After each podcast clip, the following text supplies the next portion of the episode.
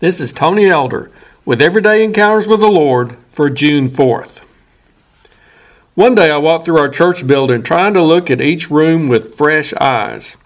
I'd been reminded of how accustomed we get to those settings we view on a regular basis.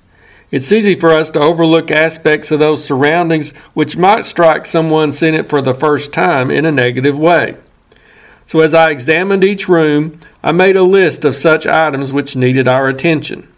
However, even then, I was surprised when I came through a second time and spied some obvious needs I had failed to note the first time around. It just confirmed to me how blind we can be to such matters which are so familiar to us.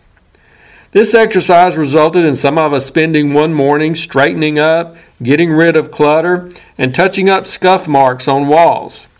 Trash and other unusable items were thrown away, while other unwanted items were donated to a local charity. Likewise, it can be helpful for us at times to try to look at ourselves, our hearts, our lives, our relationship with God, and our relationships with others with fresh eyes. We're so familiar with who we are and what we do that it's easy to overlook certain weaknesses and faults. We can quickly see the speck in someone else's eye, but we're blind to the plank in our own eye. When we examine ourselves in this way, we need to be brutally honest with ourselves. Now, we don't need to beat ourselves up, but neither should we gloss over those areas that need improvement and attention. Sometimes it might be helpful to ask someone we trust to point out any negative aspects in us which they see. And we can spend time in God's Word, letting it shine the light of truth on our character and conduct. It'll remind us of God's standards and can give us unchanging principles by which to measure ourselves. We can also depend on the Holy Spirit to show us areas in our lives which need to be addressed. He will guide us into truth and is faithful to convict us of sin, righteousness, and judgment. Each of us is a work in progress. There's always more growing to experience and more improvement to make. The problem is when we become blind to our faults and quit making any headway toward Christ likeness.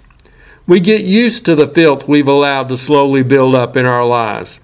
We no longer see the scuff marks of sin on our hearts. We allow secondary things to so clutter our lives that they get in the way of what God wants us to be doing. Or maybe that clutter is hindering our witness for the Lord before, uh, before others.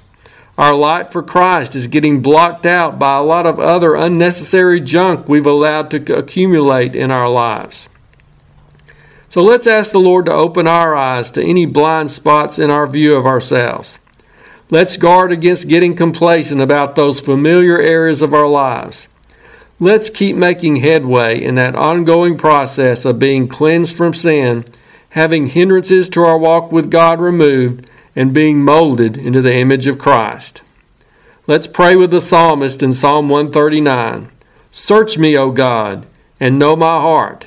See if there is any wicked way in me, and lead me in the way everlasting. If you're interested, Everyday Encounters with the Lord is available in both book and ebook formats.